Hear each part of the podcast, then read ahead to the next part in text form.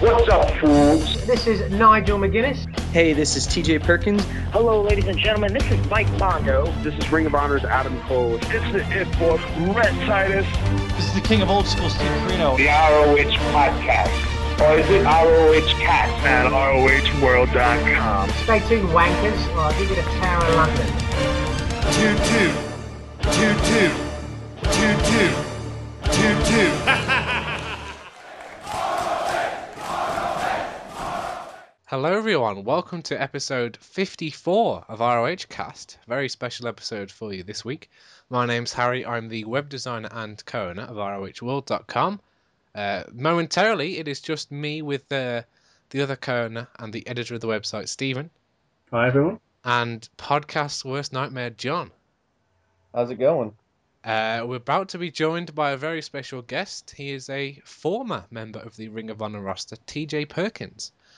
He was recently released from Ring of Honor. He also appeared at the recent TNA Impact tapings as Puma in a dark match against X-Division champion Zema Ion. So we're here today to talk to him about the dark match, about his release, and find out everything about what happened with his latest Ring of Honor run. So we'll get to the interview now, and we hope you enjoy it.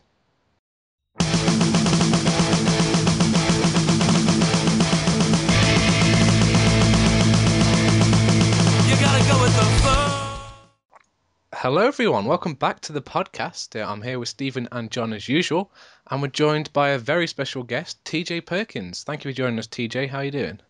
Well, I'm doing very well. So I suppose we'll just briefly touch on the recent dark match you had at the TNA Impact tapings against Zema Ion. Or how did the dark match go is sort of my first question. Well, I've been telling everybody, seriously, it wasn't me. It was some other guy in a mask. It wasn't me at all. Did you happen to see how that mask that match went with the guy in the mask? No, the match went really well. To be honest, I kind of felt like it was so, but maybe just because it like the timing of it, because we were like usually when at TV tapings when they have like a dark main event and they'll throw on a match afterward. So that we were in that spot. So like, it was kind of like a long night at that point. So maybe I felt like, like my brain was kind of on autopilot. 'Cause sometimes it's like that.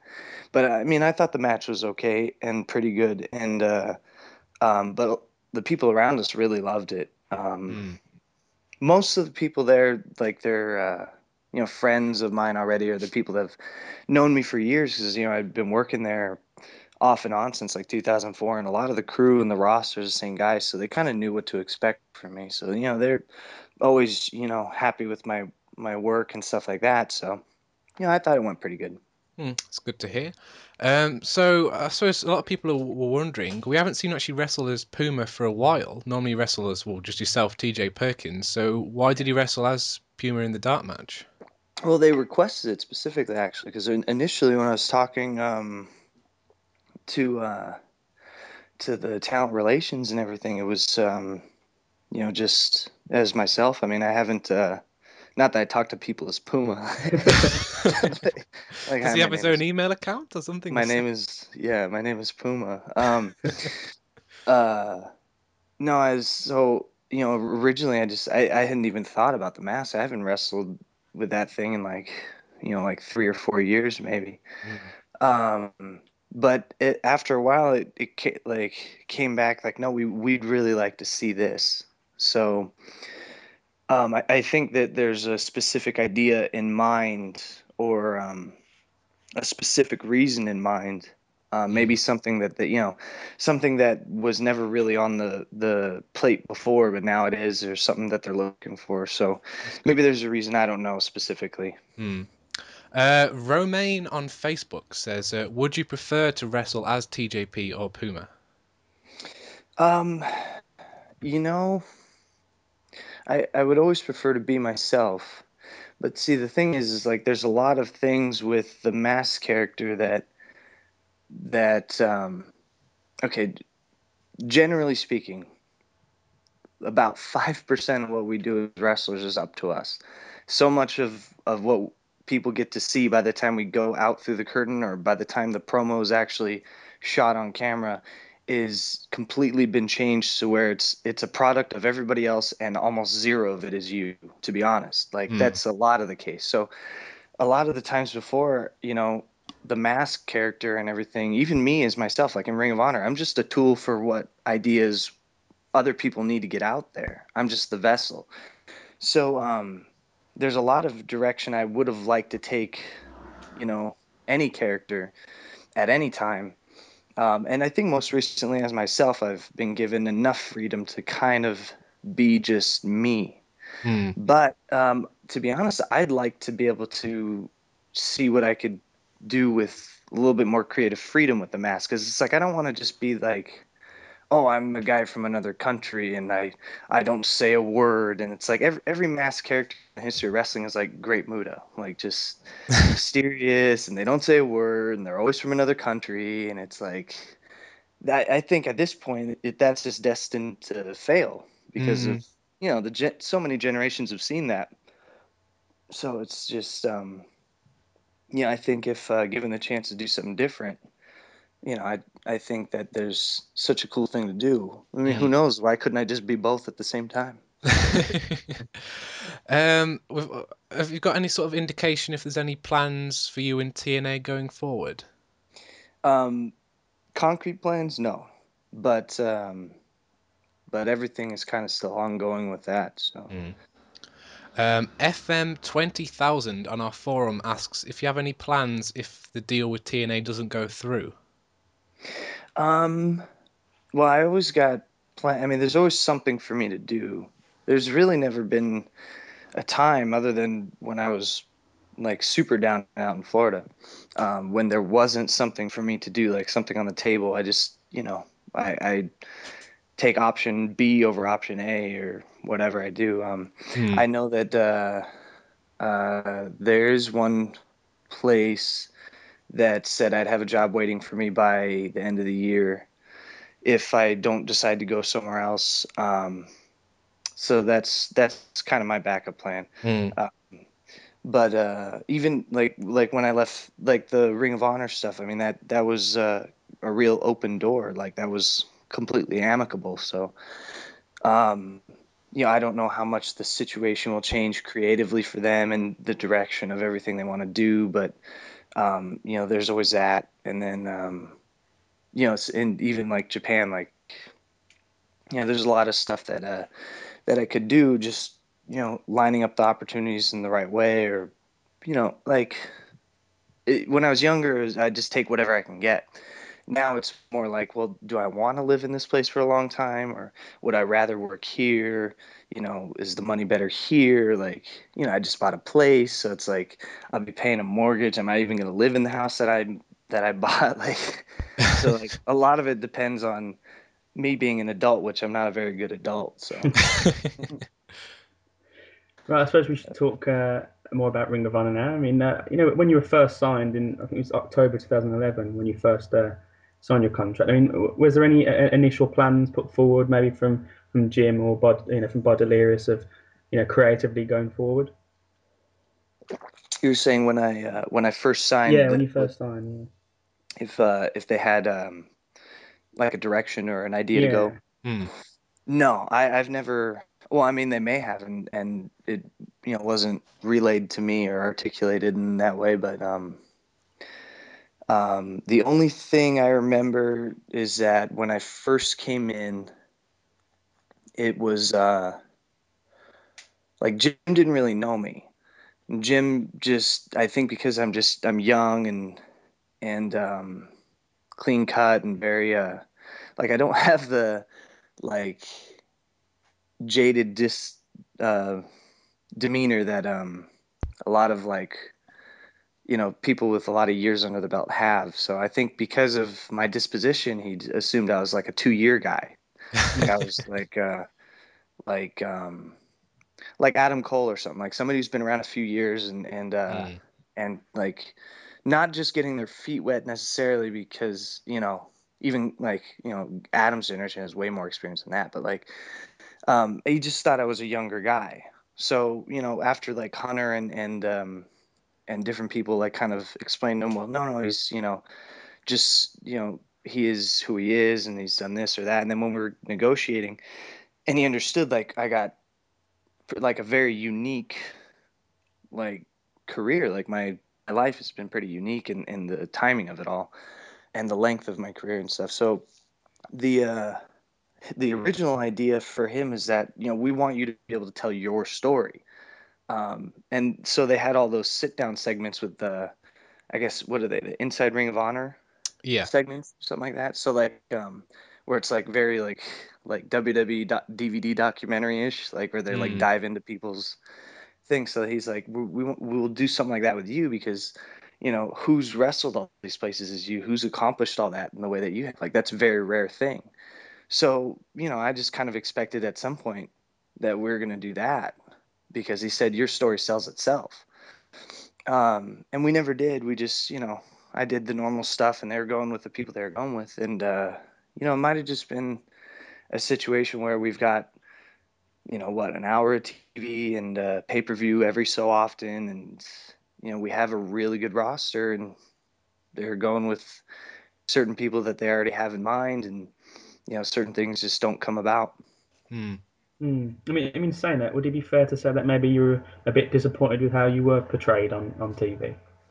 Well, you know, I was disappointed because I think that they could have gotten a lot out of me telling my story. Because so many people that really enjoy my work, you know, they just tend to buy into me. Like people think charisma is like awkwardly hopping on one leg and throwing an arm in the air when you come through the curtain and like doing all that really overemphasized wrestling-y stuff. And that's not charisma. I mean, charisma is just simply people's ability to buy into you. And I think a lot of people that have really dug me in the past and now, like, they see my life and they see that's so interesting. Like, I really like this guy. You know, so to me, like, or to them, that's like a very, that's a very big hook. Like, that provides all the built-in, like, you know, charisma you need because that's insight into a person's life. And I thought that not so much disappointing for me, but I kind of felt like, gosh, you guys could have gotten so much more out of me. Yeah. For your sake, because I felt I just felt like I don't want to waste your guys' time. To me, I'm just happy being in the ring, like. And I guess we'll talk more about this later when we talk about the release. But yeah, I mean, like, I wasn't disappointed, you know, being in short matches or losing or you know, having, you know, a boring character written for me. But because I just, you know, I just like being in the ring. I'm just happy to do the job. But yeah, I felt it was more for them. Like, you guys, I could have given you guys more. So. Yeah, I mean, you mentioned that character that was written for you. I mean, how much input exactly did you have on, you know, on your character and maybe the promos and stuff like that? Well, you know, part of this is probably my fault because I never wanted to. Well, not that I didn't want to, but I never really stepped in and said, "Let's take this in like a different direction" or whatever. I just kind of, you know, they asked me for what they wanted. I gave it to them, and they always seemed very happy about it. Like a lot of the promos and stuff that made TV, some of them were just shot in one take, you know, because I was given everything I was supposed to say and told to deliver it in a certain way. So like the delivery and the words, you know, it was handed to me. Like, do it like this, say it like this, close it like this, and I'd do it in like one take. And you know, the guys would be like, great, that's perfect. That's, you know, I mean, the creative thought that. I mean, even like Joe Koff was there with Sinclair one time. He's like, that was great, TJ. And I'm like, okay, all right, this is what you guys want. So for a while, I just didn't think anything of it. I just figured this is what they want and they know what they're doing. And then, you know, I mean, especially when you get into like bigger products, like when you're heading towards like a more mainstream type thing, like the buffer between us and the fans is much larger. So it's like, I don't know how this stuff is being received. It's going to take a while. But then after a while, I'm like, okay, I'm doing nothing. I think I lapped the company and losing to everybody one by one. And then I was like, maybe they're not getting out of me what they want, you know? So like, there were times when I would, you know, try to take, it was usually always in promos. Because in matches, it doesn't really matter. I mean, wrestling's wrestling. I don't think anybody's ever doubted my ability to wrestle, but like the promos and stuff I would take in different directions every now and then, but it would just be catered or be tapered right back to where it was. So I just figured, okay, this is what they want. And then it wasn't until like recently, the very end, where I was like, look, maybe this whole thing needs an overhaul. And we did talk at length about that. So, I mean, what came out of that? I mean, I suppose it's disappointing from a personal point of view, knowing that, you know, you discovered really that it maybe wasn't going as planned and you wanted it to change. I mean, were they receptive to that, or did they think it was going okay? Well, see, the thing was, like, as far as it going as planned, I just don't think they ever had a plan for it. Like, even though it seemed like, okay, they're real happy about everything they're getting, I don't think that they ever had a plan for what they wanted. So maybe they were just more worried about other stuff. Like, you know, they're more worried about the steak. They're not so worried about how the green beans are coming out, like, you know, that type of thing. like whatever, like, it's okay. Mm. But I remember, like, when I had, by the time I had approached them about, like, maybe we should take this whole thing in a different direction, I mean, it was just kind of out the door already anyway, so. I mean, there are some plans and things that we put into place to change it all completely, but, you know, we have yet to see it because, I mean, who knows? It might be something that we do later on down the line. I don't know. Mm. I mean, Ring of Honor, for some reason, you know, that they seem to like giving, you know, people nicknames. They seem to be coming up with nicknames for everybody. I mean, was Technical Lightning your idea, or was that something that they came up with? No, that was totally Jim's idea. I think it was Jim's idea. It might have been Jim and Hunter together, like, because I think I remember at one point I was starting to think that maybe half of the room had one idea about who I was, and the other half had a different idea. And sometimes I think that might be a product of, like, maybe I'm too versatile. Like, because I remember the very first meeting at TV that we had, the very first TV, I said, you know, what do you want me to do? Like, do you want me to be the knockout guy because people see me as that guy? Do you want me to be the submission guy because people think I am that guy? Do you want me to be the high flying guy because people think I'm that guy? Like, what do you want? Because it was like anything short of throwing a chair at somebody. Like, I've at some point over the last 14 years, I've had a reputation for that. So then, you know, I think they just wanted me to be like their Matt Sydal, like, just go out and fly and do all the stuff. But then, you know, I wasn't winning enough matches to do the 450 every night. So, like, that wasn't going to get across. And then so many of the fans are like, no, this guy's, like, the best technical wrestler in the world. He should be doing wrestling. So then they're like, okay, go with the technical stuff. But then they're like, no, but he's really fast. And it's like, that's another reputation I have. So then I think maybe at some point they're like, technical. No, he's like lightning. No, he's technical. No, he's like lightning. Okay, he's technical lightning. You know, so, what did you think of that nickname and that whole sort of, I know that you got into a few promos and stuff as well, didn't you? The lightning will hurt you or something was the... Can't catch lightning, I think was another one, yeah. I thought the name was cool, but I thought the name is fine. I actually thought the name was really cool. At first, I thought, well, people are going to think this is lame. And I think people did think it was lame at first, but I think it stands out as a name. I mean, it's different. It's not as lame, like, the more you hear it, but... I thought the closing stuff was bad. None of that stuff, well, almost nothing that I've ever said in any of the promos ever came from me. Almost nothing. The time that I told, I can't remember who I was talking to, but I said the guy couldn't catch lightning if his name was Ben Franklin. That was mine. Like, that's an idea. So every now and then I'd sneak in something that I would say, and it'd be funny. And then, I think one time I said, and this isn't anything to do with the nickname, but like, well, I'll talk more about that later. But yeah, like the closing line stuff is like, I thought that was bad. Like the lightning would hurt you and the thunder. I don't think it's necessarily bad, but I just thought that wasn't going to register with our generation. Mm-hmm. So, you know, but they liked it. They thought it was good. So I just kept giving it to them. You know, like if you work at McDonald's, you may not like hamburgers, but that shouldn't affect your ability to make one. So yeah, we've got a fan question from Harpoon IPA who asks, You wanted help from fans on designing a shirt for you, then something happened where ROH told you not to continue with the shirt project. Were you in the ROH doghouse because of that? Doghouse? No. I've never been in the doghouse with them, like, ever. The worst that anything has ever happened is when the fans, after I was, like, time off with me and the Bucks as well, I think Sinclair was upset that so many people were backlashing, like, why would you leave these guys off? Like, things like that. For some reason they were upset at us, but it's like, I don't know how you could be upset at us for public opinion. Like, we weren't campaigning or anything. Yeah. But no, I've never been in the doghouse, especially not for that. In fact, they didn't say anything to me. I think they ended up,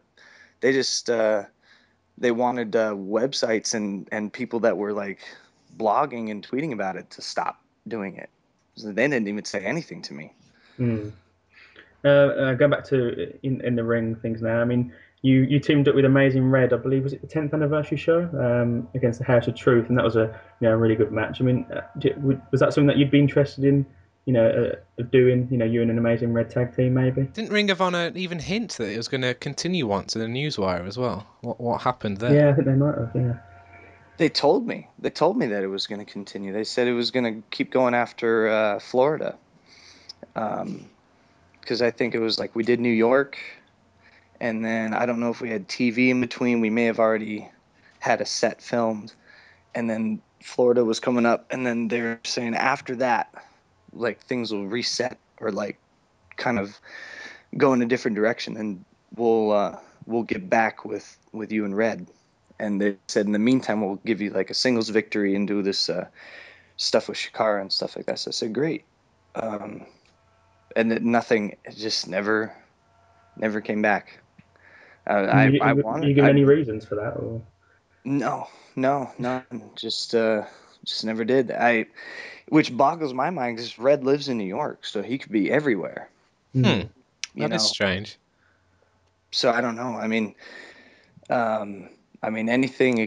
everything except for, like, Chicago, he wouldn't even need to touch a plane. So.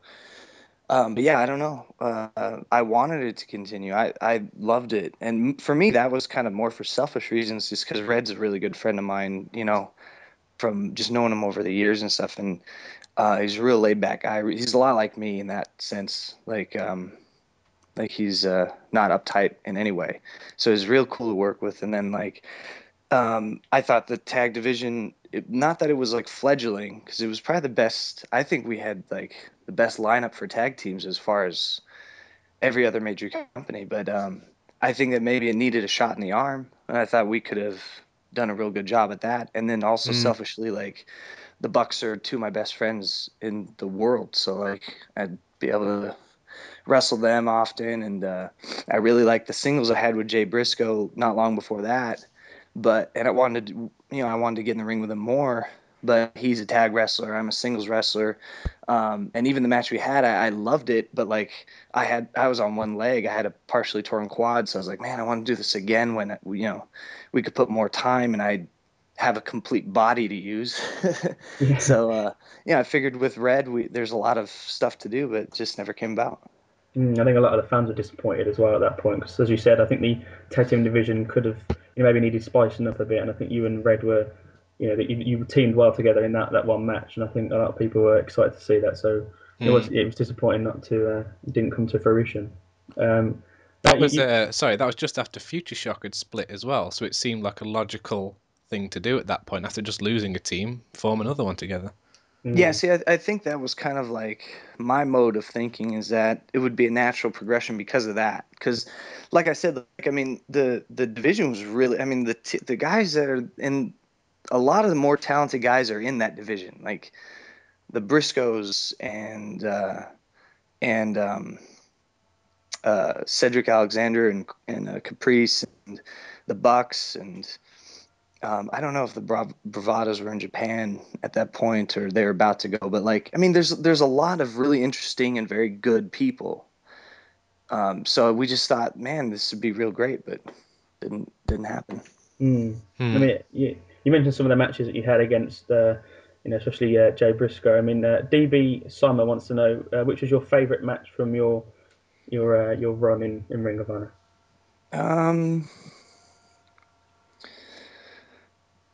I might say the last two that I did in New York, just because they weren't. I don't think they're supposed to turn out as good as they did. Well, I mean that because like I've always taken a lot of pride in just being able to go out in whatever position and, you know, we want this and I could give it to them. Like no matter who I was wrestling, it would be a good match. It'd be the kind of match that they wanted. Not good for the sake of good, but good for the sake of what they wanted. Like I could, like I could do any of that, but blend into the right spot. So it's like I'm not taking over, you know, the screen or anything like that.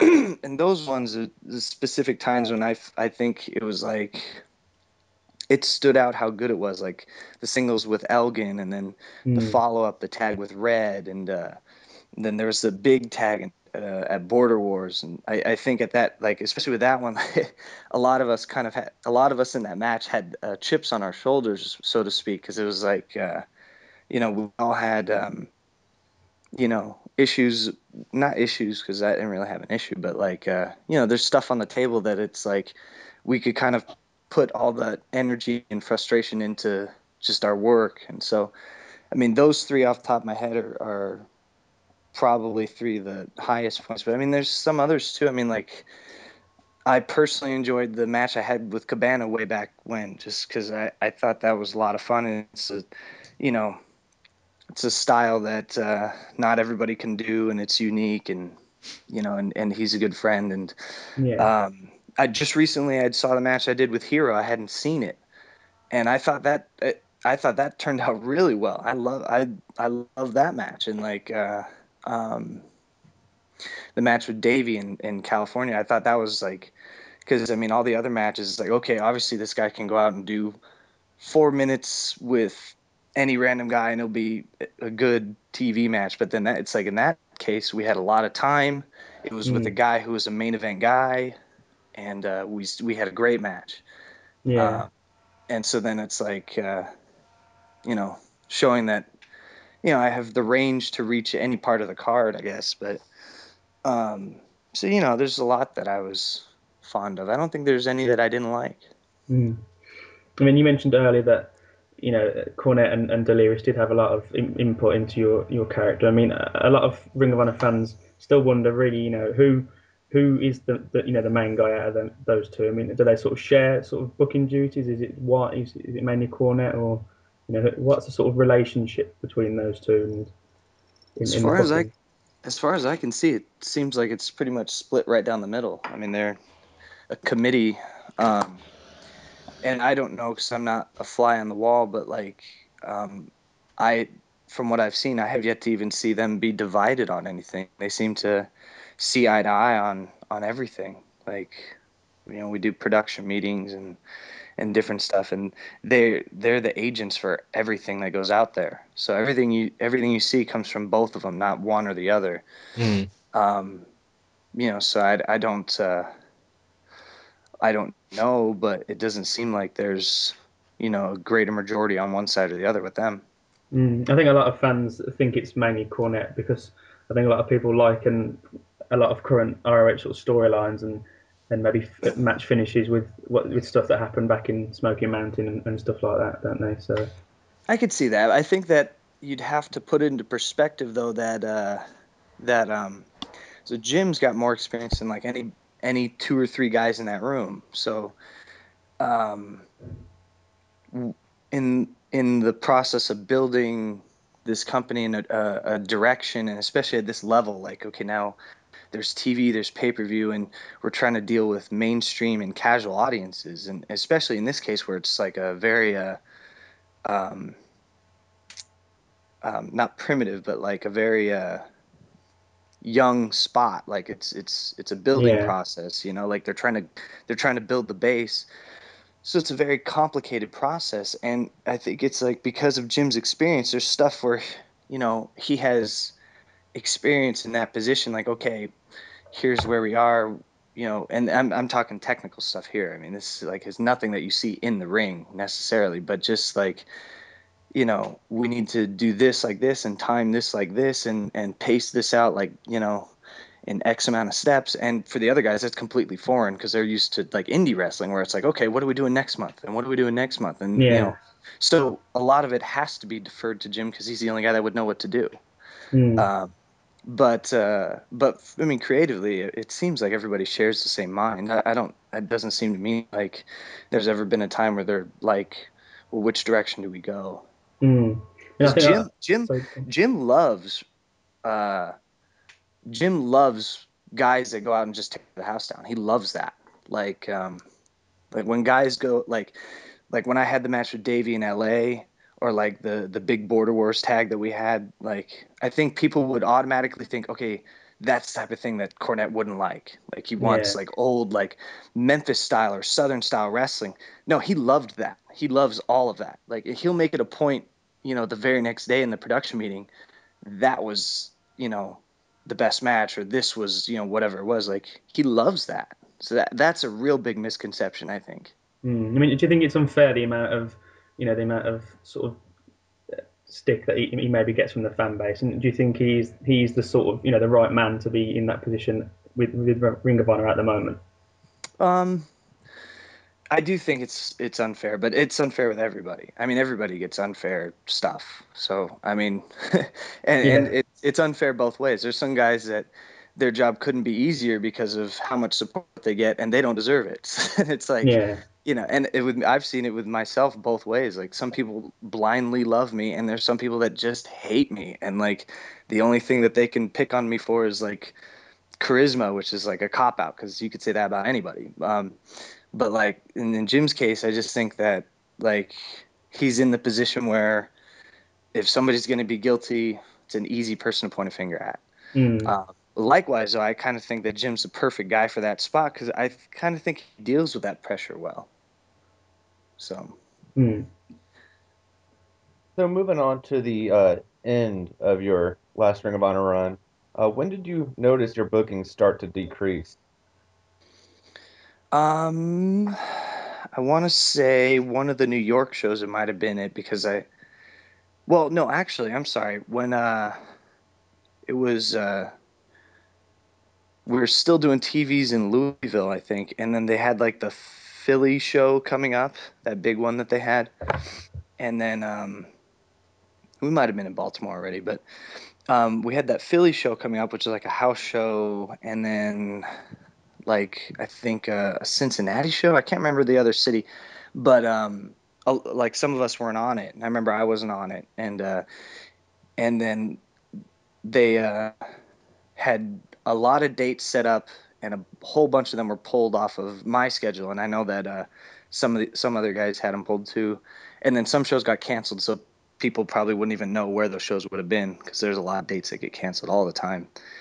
So that was like the first time. I remember I was like the Philly show was a big show for the company, even though it was a house show. And then I wasn't on. And then so there was one time where it stuff was taken off, but I kind of didn't think anything of it. I just figured, okay, well, you know, they're just shuffling it how they see fit. And then it wasn't until, God, I don't know, maybe around WrestleMania weekend when it was like we had a double shot, but I was only on one. But I was in the city for both nights.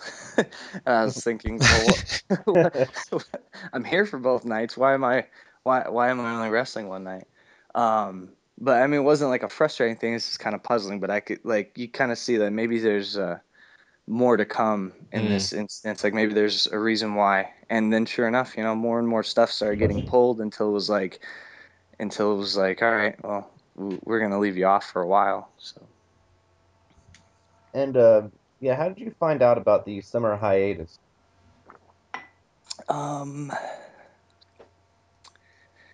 I think it was so between WrestleMania weekend and Border Wars, somewhere in there I was trying to get my schedule because it was like a lot of times we kind of started to get our schedule a little late.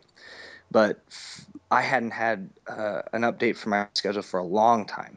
And then, you know, the schedule on my website, like I wanted to be able to add the proper dates. And then obviously like for our own like third party schedules, all of us as wrestlers, like, you know, since we're reliant upon Ring of Honor letting us know when we're on or off, it's hard for us to do our own thing too. So, you know, I was trying to contact the office about, well, can I get an update? What's the schedule looking like? What's the schedule looking like? And I was getting nothing for a while. And then after a long time of not even being able to get a hold of them, I got an email back and they said, look, you know, we're going to end up having to leave you off for a while. So it was kind of a brief thing that I was sent. And then at Border Wars, they pulled me and the Bucks aside for a meeting specifically and just said, look, you know, laid it all out for us. And what was Ring of Honor's explanation for not bringing you in during the summer? You know, a little bit of everything. It was just kind of, it's kind of funny. It at one point or another, they used everything as a reason. So to be honest, I don't really know what it was, because like the first time when I had just heard, I had, I think I'd called Nick and Matt and I said, yeah, I'm going to be off, guys. 'Cause we travel together and everything. So I was like, I won't be seeing you for a little while. And then, shortly after that, they heard, because they hadn't gotten an update to their schedule in a while. So we were talking about like why they would do this and things like that. Like, what could the reasons have been and all that. And so there were different times when we would ask questions about it. And we would get an answer like, oh, it's because of this or it's because of that. And then in Toronto, you know, we kind of tried to put it all out on the table, but it was like, a lot of the stuff was just real contradictory, you know, like, they'd bring up travel, for example, like, okay, travel, like I completely understand that. But then, the Bucks used to run their own shows. So like they really understand the logistics of number crunching for travel. I mean, right down to the cent. So, you know, they would beg the question, well, okay, so we're West Coast guys, but what about Texas guys or Florida guys or something like that? Like that's not that much cheaper. And then there are other guys coming from the West Coast, like Mike Bennett lives in LA, Maria lives in LA, Nigel lives in LA, Kenny lived in Vegas, which is the same thing. So then it's like there was a whole lot of us on the West Coast, but only us were being left off. Not that I feel like any of those guys should be left off. I don't think anyone should have. But, you know, so there's questions like if it's travel, then why specifically us? You know, and so then, because at first it was like they'd say, oh, it's because of travel. So we bring up the cost of tickets.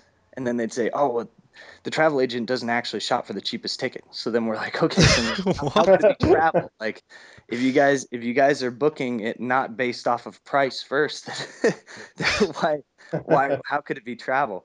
And then on top of that, like I don't know about the Bucks, because I imagine they're probably pretty high price, but like when I signed, I took a huge pay cut. I took a third of what I normally make on the indies. Wow. So my contract wasn't worth very much. But I did that specifically because they said, look, you know, for X amount of money, like, you know, we can only do so much with you or whatever. But basically it was like to sign at that price was like we could put you on everything. But it turned out I was on like nothing eventually. But so then we would beg the question, well, even if it is about like, you know, the cost of travel, it's like, well, the cost of travel plus my contract, you know, purposely being, I came in really low on purpose. There's no way that the total cost of investment is more for me than anybody else. And I don't know about the Bucks because that's their own thing, but like, and then, you know, so then it got off of travel because there's like a bunch of West Coast guys and we asked, why is it us specifically? And then they said, well, we promised certain guys like, you know, we promised certain guys that we would, you know, do certain things with them. So then it's like, okay, so now it's just about, you know, your word. And it's like, you know, it just became about something new every day. And you speak about your contract a minute ago.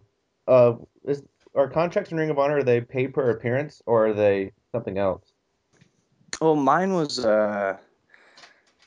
per appearance, like not salary or anything. I think that we, like a lot of guys have different setups completely. So, so when you wouldn't really get him, see when you know you weren't getting booked, you'd get nothing then at all. Oh yeah, no, I was sitting at home with nothing. Oh dear. Yeah, nothing.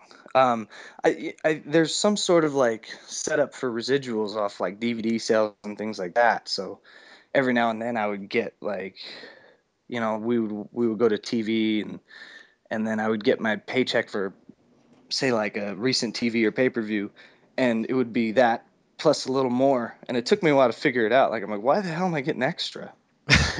But then we figured out like, you know, there's kickback from other stuff, but yeah, mine was definitely per appearance. I'm sure a lot of guys are.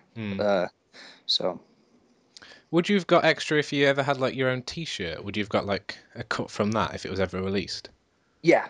All the residual stuff is like that. So if, you know, I can't remember what it was, but it's like, you know, you just, you know, standard stuff, you get whatever percentage of your own stuff. And I think generally speaking, we get it from maybe like the regular merchandise and the regular DVD, like stuff that's like a group thing. So yeah. But unfortunately, I never had any merchandise. So. D2K Virus from the forum is asking, were you concerned at the possibility of being released when Ring of Honor stopped bringing you in early in the summer? Yeah, a little bit. I'm trying to think of what my mindset was at the time. Yeah, actually, I remember that I was. Because I remember joking with the Bucks that that next week I'll just hear that I was fired altogether. I kept telling them, like, next time I talk to you, I'll just be fired completely. It never happened, obviously, but yeah, I was a little worried about it. I mean, I guess who wouldn't be? I mean, if you worked at, you know, the gas station and you were working 20 hours a week, and then all of a sudden you're working 2 hours a week, you'd be like, okay. Eventually, it's going to be 0 hours, probably, right? So. And another question from the forum. This one's from Harpoon IPA again. And he wants to know, who's to blame for you and the Young Bucks not getting a big push in Ring of Honor? I would imagine that's all just down to creative. I mean, I don't want to say that it's like you blame them for us not, but they're responsible with whether or not we do get it. So that would be a better way to put it, because it's like I don't think we ever place blame, like if we don't get something, but at least I don't. Like, I don't care. I mean, I don't think it's like a travesty. Like, you know, who am I to say that? But it, you know, whether we do or don't get something, it just completely comes down to creative. I'm sure that, you know, at some point, like, you know, some people from Sinclair probably want certain guys to get the nod just because of, you know, they see what they have in their programming. They see what they have as far as guys that do appearances and how that, you know, might help the company or business. Like when they have the Briscoes on the news or something, you know, like. Didn't one of them do the weather as well once? Yeah, I've done some meet and greets where like I think I did one where like it was like me and Adam Cole and the Briscoes, and I think maybe Cedric Alexander were meeting a bunch of college students or people that were guests of the television show, and the Briscoes were just wildly popular. So I remember thinking at that time, like, there's probably a reason why they're able to keep their steam going. Like, they're very, very good, but then at the same time they have such a profound effect, I guess, on our clientele, and I'm sure that people at the very top of the food chain, you know, Sinclair and everybody, they see that. So try to make sure that guys like that get a chance to keep flourishing. So Were guys from Sinclair at every show? Like, would there be guys from Sinclair at house shows, or was it just mainly TV and pay-per-view? I don't know if I remember seeing them at house shows ever, but there was always somebody there at the house shows and pay-per-views. I mean, I don't remember if I ever met them, but I think even like the owners and stuff at the very top of everything were there at a few of them. But yeah, and we'd see, like, it felt like Joe Koff was, like, at everything. You know, I remember saying hi to him pretty much everywhere we went, so. I suppose now we'll talk about your release from your Ring of Honor contract just for a bit here. So when exactly, you know, were you released, and how did it come about? Well, that was pretty easy piece of business, I guess. I mean, so I came back from TV.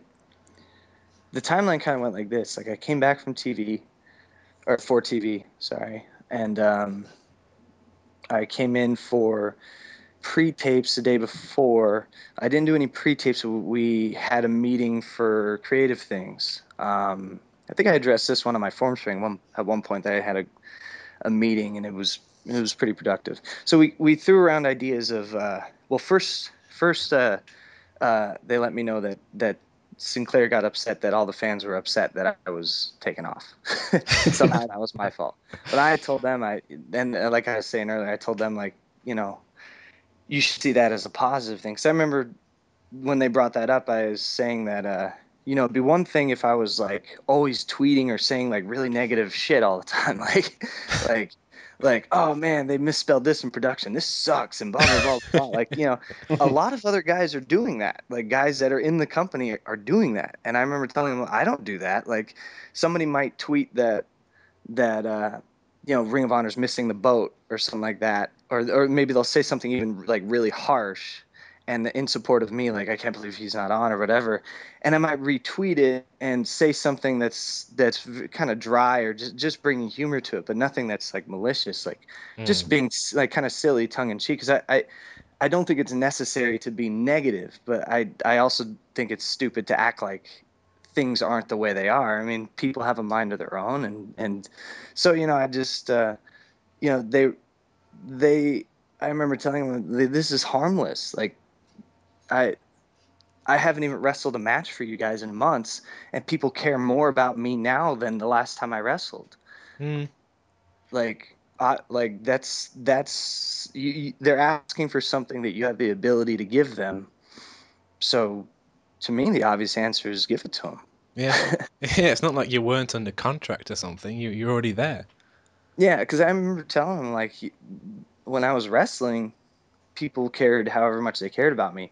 The moment I was gone and the time that I hadn't even wrestled a match, all of a sudden I was worth way more. Like, people were more concerned about me. I'm like, you know, there's something you can do with it. And I told them, I don't really care what you do. I just think that this is a good thing. With, you know, they said, well, you know, Sinclair doesn't feel that way. And, you know, they were upset and they didn't want to get all this backlash. And I said, I understood, but we had this meet, so we got that out of the way, and that was just kind of silly because, like, I don't think Jim and Hunter cared. They they said it was the company thing, but so we had a meeting and kicked around ideas of how to change things up. And this is another thing that it was like where I still have trouble understanding, like, where I was left off, like, the reasons why. Because I was saying before, like, it was about travel. It wasn't about travel. It was about, you know, money wasn't about money. It was about this. It wasn't about this. And it continued, because I remember they were saying they, like, I can't remember how it went, but I think I remember almost laughing out loud because of how silly it came out. Because it was like so quick succession. Like, it was like in one sentence they told me, you know, you're a world-class wrestler. You're one of the best around, and your hiatus had nothing to do with your wrestling. We think your matches are amazing. You know, you always give us what we want, you know, whatever. And literally in the next breath, it was like, I think it was like Jim that said, you know, if you're tearing the house down every night, we'd be able to justify having you on every show. And I'm like, wait a minute, you just said it wasn't about wrestling. I didn't say that. In my head, I was just thinking of like, wait a minute, how does that make any sense? Like you're the best wrestler in the world. And then the next sentence, well, if you're a little better, like, I think that maybe it's just because we didn't, you know, there was never a commitment to make emotional investment, you know, for me. So I think that was really the point of this. So, you know, we were kicking around ideas for creative direction, and we came up with a few ideas, which I thought were great ideas, but I was a little lukewarm because I was still going to go back on hiatus. Like, it was kind of stuff that was going to be implemented remotely, you know, through vignettes and promos and things like that. So, but you wouldn't be getting paid, would you, if you're not getting booked? Yeah, exactly. So I remember thinking like, well, this is great, and I'm sure that like the Ring of Honor, the product, could benefit from this, especially because I feel like I have a lot to offer, but you know, just it's just never been able to be exposed. Now it'll be able to do that, but at the same time, I won't be wrestling. And I remember telling him, like, I don't care about getting a push, and like, you could bring me back and I'll lose every night in the opening match with even less minutes, but I just want to keep wrestling. Like, I'm having fun just wrestling. I just want to work.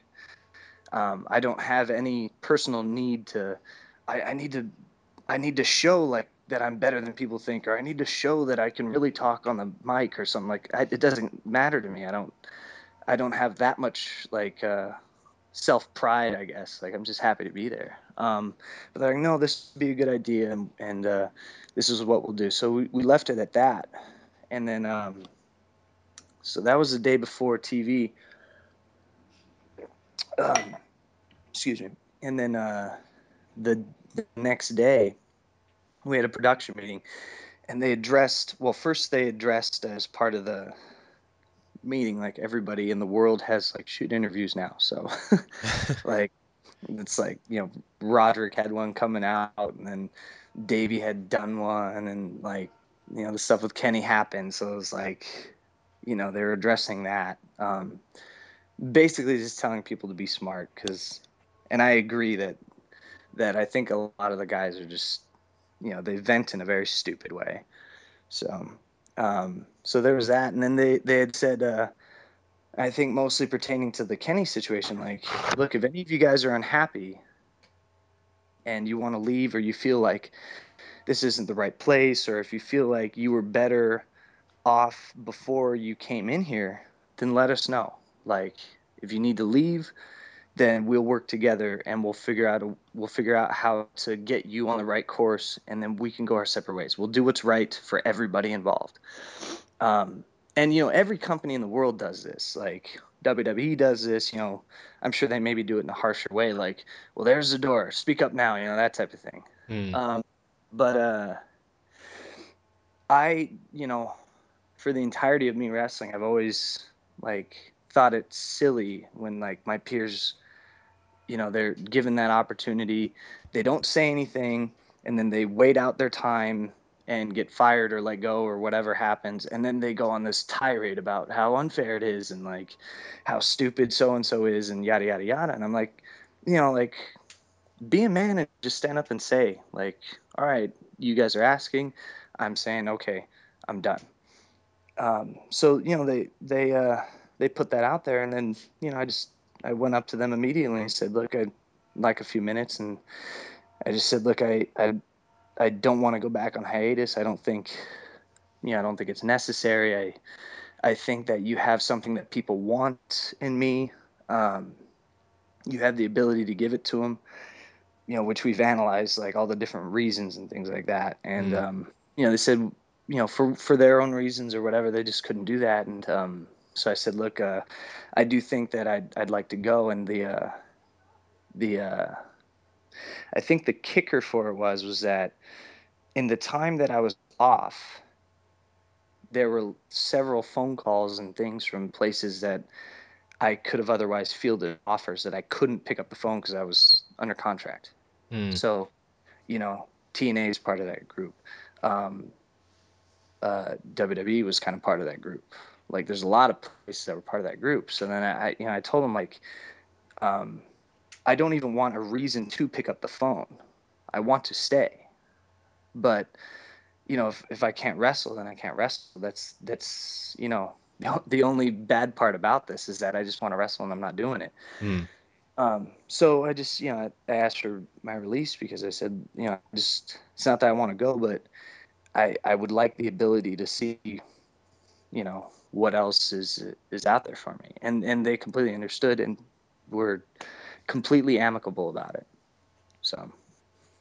So did you sort of part on good terms? Would you be welcome back if you decided to return there?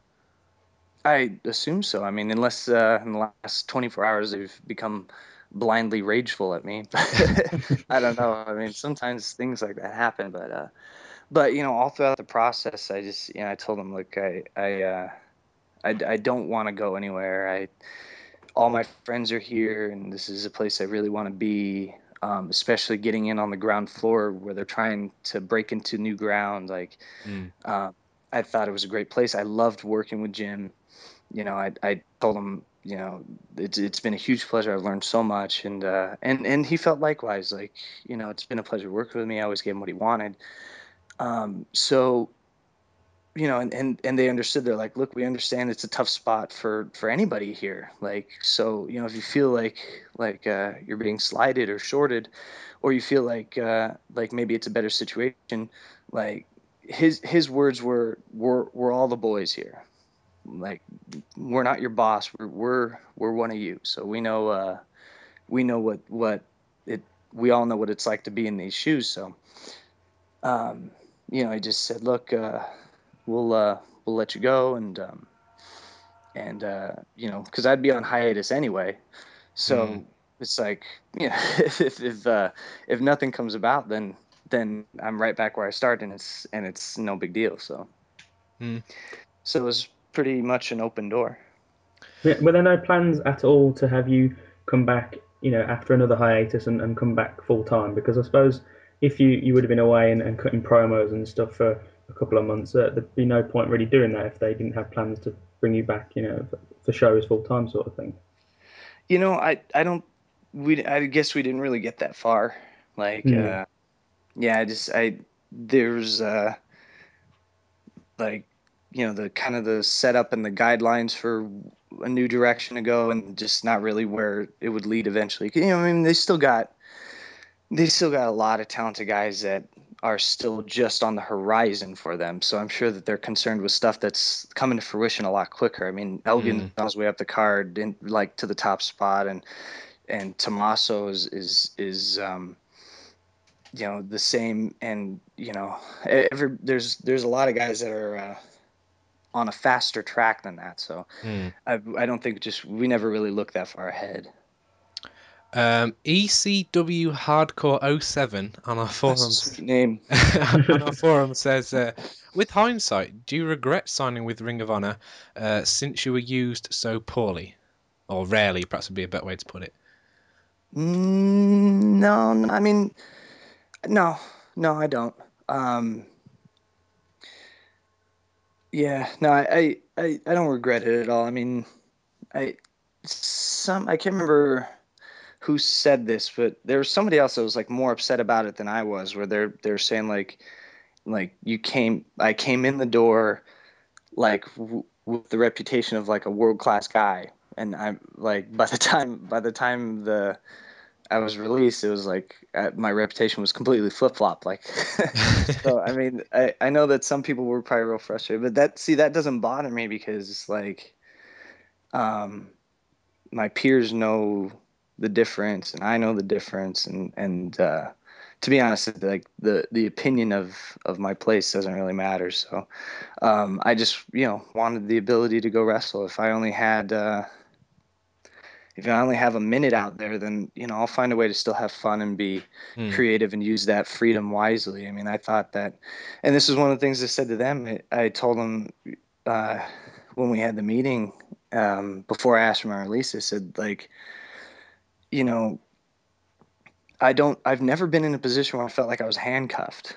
Like, I've been in different positions with all kinds of companies all over the world, you know, AAA and CMLL, New Japan, everything, but, you know, I felt like in this case, and I don't blame them, like, they have their reasons, but it's like, you know, I was always, you know, like, out there for just, you know, 5 minutes or so, and my promos and everything were written for me. The delivery was expressed to me how they wanted it. Like, everything was curtailed. Like, I remember telling them, like, creatively, I wanted to, part of the changes I said, I'd like to be a little bit more like me. Like, I know that you guys want me to deliver things in a certain way and to say certain things, but I just think that, like, I think you guys know that I'm responsible enough to be a little unconventional, but I'm not going to step on anybody's toes, you know, like, but I think people would be more interested in seeing me. Like, thousands of people listen to me tweet and talk every day, and they love everything they hear. And all of a sudden they see a completely different person on the screen. It's like, why is that? It's like, obviously I have a good ability to talk, and I'm articulate and charismatic in my own unique way, but like, but I'm not able to do that. Like, I think it was one of the promos I did. I think it was wrestling Mike Bennett. And I remember I thought it was weird because his promo, he was talking about Lance Storm. And then they're like, okay, now you're going to do a promo where you're talking about how he's not even talking about you. I'm like, yeah, that makes me look awesome, right? My opponent doesn't even want to talk about me. So I remember thinking, this is just a setup for failure. Like, there's no way I could come out of this looking good. So I was thinking, like, all right, well, I'll go off script a bit and I'll say something, you know, I'll try to be a little bit more like me. And so, you know, I went, like, I was a little bit more myself the first take. And I think it got to where, I think they kept one take of this line in there where I said, God, what did I say? Something about, Brutal Bob needs to teach you 10 ways out of a you can't wrestle chant. Originally I said, somebody better teach you 10 ways out of a boring chant. And they're like, you can't say that. I'm like, well, why not? You know, like, I understand, like, traditional, like, things, but, like, in this instance, like, you know, times are different, generations are different. This is the type of thing that everybody says, you know. All young kids, people of my generation, they're all class clowns, and this is what they hear from me on a daily basis, you know, on Twitter and social media and stuff like that. And this is what people are saying. And I'm a good guy. I'm just being a mouthpiece for what people are already thinking, you know, and giving them, you know, something they can hear and kind of be like, fuck yeah, and kind of laugh because, you know, it's a funny little thing.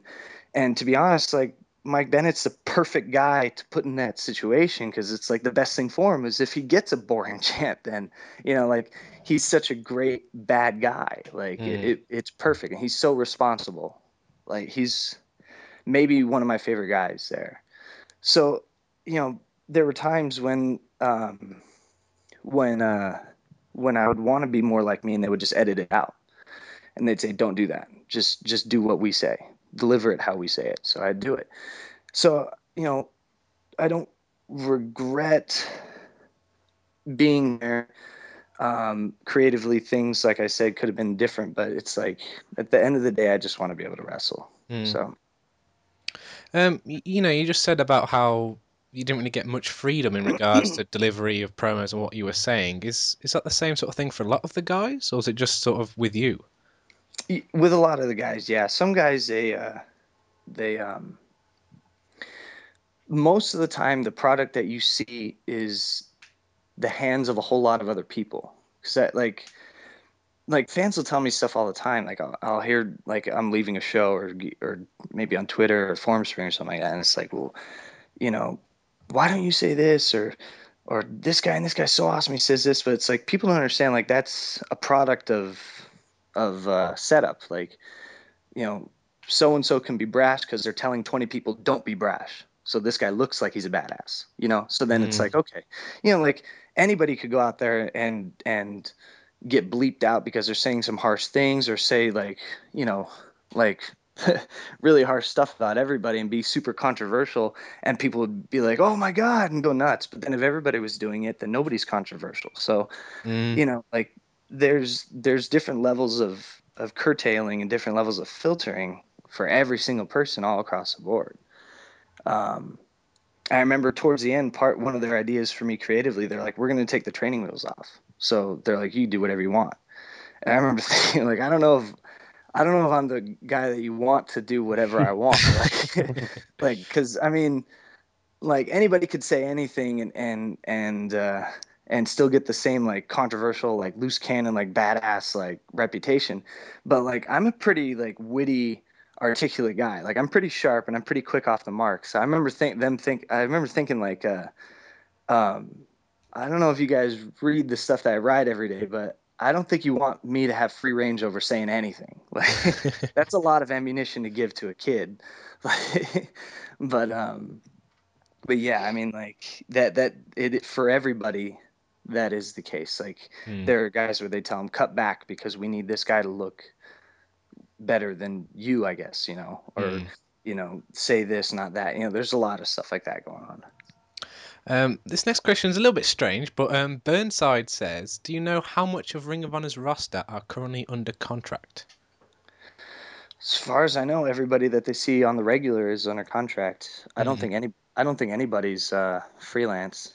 Like, the guys that are, you might see them more like, I mean, you would know, like, I don't have like a list or anything, but like, if I were to go through one by one and say, this guy isn't, you'd say, oh, okay, I know why he isn't. Like, you could just kind of tell, like, based on the amount of time that you see them and how much stock is put into them, that type of thing. So. Right. Just talking generally now about Ring of Honor and sort of current direction of the company. I mean, I suppose there's still, it's sort of still a transitional period for Ring of Honor. They're still trying to go from sort of an indie company to a national TV one. I mean, what are your thoughts on the current direction generally of the company? Well, you mean like creative direction or business direction? Yeah, creative, I guess, yeah. I think I like where they are now because a lot of things are starting to come more to fruition where it's like people, I don't know if people have, but like, I think a lot of people watching, like, they're kind of waiting for certain things to fall into place. Like I think people have been waiting for Elgin to be knocking on the door of the main event, you know, and now it's like he's the man, and he's the man everywhere now. I think people have been waiting for Adam Cole to, you know, start shooting up the ladder, and now it's like he is. People have been waiting for Tommaso to really, you know, break into the fast lane as far as like being the, you know, the bad guy and the badass, you know, character that he portrays, and same thing, and he is. So it's like I think that like, and you know, and people were waiting for a change with Davey on top and seeing what else they can do, like what's the next step. And now that they've taken the next step and they're going through that, it's like I think it's kind of sad that I'm not there because I kind of like it better now than maybe a few months ago. Not that it was bad, but I just think that now a lot of the dominoes are starting to fall into place that they were kind of expecting. So, and especially from a business sense as well. I mean, I'm not sure how much you know about sort of the business side of things, but I mean from that sort of side, how do you think the Ring of Honor are getting on? That sort of side of things? You know, I don't know. I mean, the thing is, like, whenever I'd talk to Jim generally about, you know, what's going on with the company and just, you know, what he's got his hands in, what he's working on, different projects and promotions and things like that, there's so much stuff that they have the potential to do, and not all of it ends up coming to a head, but I think that they're doing all the right things. I think that I personally, I think that maybe they should put less stock into the house shows and more into the production that they get on screen. I think it's too evenly spread out. But I mean, I'm not a promoter. I'm not. I've been wrestling for 14 years, but I've always been in the ring, not behind a desk. So I'm the last guy to comment on what should or shouldn't be done. I think that the business is going okay for them. I mean, I don't think it's a good thing when they have to cut back in certain areas, but I don't think it's because Sinclair is suffering. I think that maybe it's just because they want to. If it's a money thing, I think it'd be just more to fine tune meeting their budget, so to speak. Yeah, yeah, kind of like WCW was with you know, Turner and Time Warner and all that. You know, when it was, it's not like there's not money there. It's not like the business isn't okay. They just want to make sure it's turning around the right kickback, you know. Mm. So one part of the company where they haven't really sort of cut back is the iPay-per-views. I mean, there's been quite a lot this year compared to, you know, previous years. I mean, do you think more iPay-per-views are a good idea, or would you prefer maybe like one every 2 or 3 months, something like that? Well, I think with an hour of TV and with the amount of guys that they have that they, you know, need to find direction for, so that people don't end up kind of falling into like the place that I was, where it's not that they don't have an idea, they just, maybe there's just not the time or the means to start unraveling certain stories or whatever. But I kind of feel like spreading out the iPay-per-views is better, because they could get more out of what they're doing. I think having them in such quick succession maybe isn't a good thing, but then again, at the same time, it's like, if they don't build bigger house show loops and things like that to supplement, you know, doing less iPay-per-views, you know, that, like, they have to find the right exchange of, you know, we'll take away these things and spread them out, but then we need income in another area. So then it's like, all right, well, we need to put out more live events. And then it's about finding the TV markets that have, you know, the best viewership. So then you know, you're able to provide live events in that area. And it's like, it's so complicated. It's very difficult to I never want to do that. I never, ever, ever want to run a wrestling anything. So one guy that they have, you know, put a lot of time and effort into is Kevin Steen, obviously world champion now. I mean, I suppose a lot of people will look at him and, you know, maybe he doesn't fit the stereotypical sort of mold for a, you know, Ring of Honor champion. I mean, what are your thoughts on Kevin Steen? Do you think he, you know, represents the company well as world champion? I think he's everything that he was supposed to be. I mean, like I've heard Davey say it before a billion times, he's Steve Austin. That's his role. That's his character, yeah. You know, and I think he's doing it perfect. And they set it up that way. I mean, Kevin is an incredibly talented and gifted guy, and at the same time, Ring of Honor, you know, set up pieces around him and you know, put training wheels on certain guys in order to let Kevin flourish. And you know, he obviously is very good at running with the ball. You know, I've heard and understand certain things like about, well, he doesn't look like the typical guy, and he doesn't look like a wrestler, and this or that, and that's true. And to be honest, like I'm super white collar in my view on things like that for wrestling. Like, I don't think it's a bad thing that WWE wants guys that are 6'2", 240, which obviously, like, I wouldn't even pass on myself if I were my own boss. Yeah. But at the same time, it's like I don't think it's bad.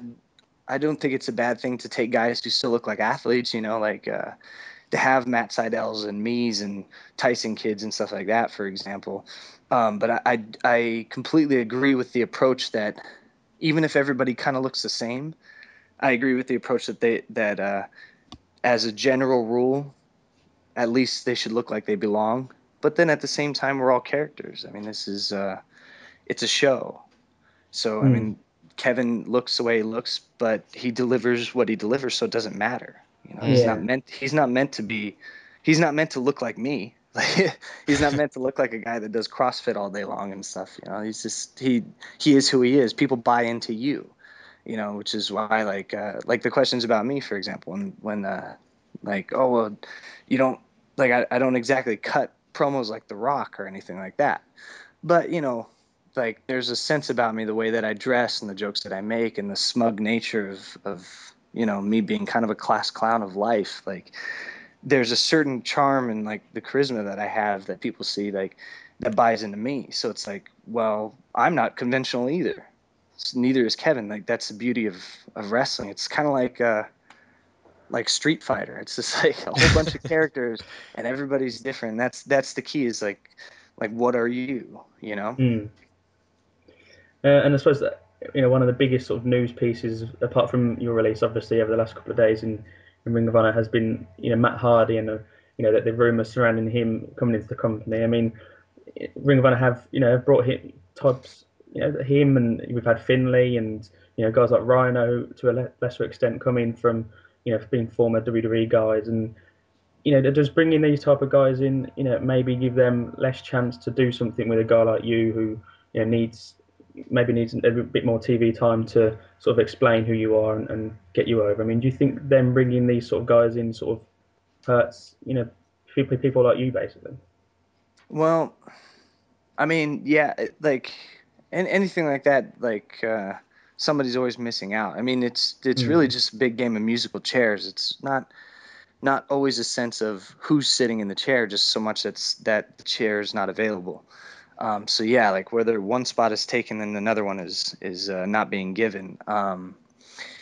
But see, in this case, it's like with Matt Hardy, like Matt Hardy is famous, but at the same time, like coming in, I feel like there'd be just as much explaining to do about why the hell Matt Hardy's around, yeah. as opposed to the time they'd spend building, say, like ACH, who's coming in the door now. Like, same amount of time is going to be spent, you know, because like simply seeing somebody's name on a piece of paper, that's business doesn't benefit from that the same way it did 20 years ago. Mm. You know, if this were 1989, I'd say something completely different. Like, I mean, seeing Matt Hardy's name on a piece of paper would mean a lot more. Now it's kind of like, you know, there's just different levels of interest based on substance and different things going on. I mean, more would have to be explained. I mean, you'd pretty much downright have to be like Triple H or like Randy Orton or something and have your name on a piece of paper, and that's all you need. Like, you'd have to be Shawn Michaels. Like, it takes like an incredible amount of fame just to draw somebody based on your name. I mean, you know, so.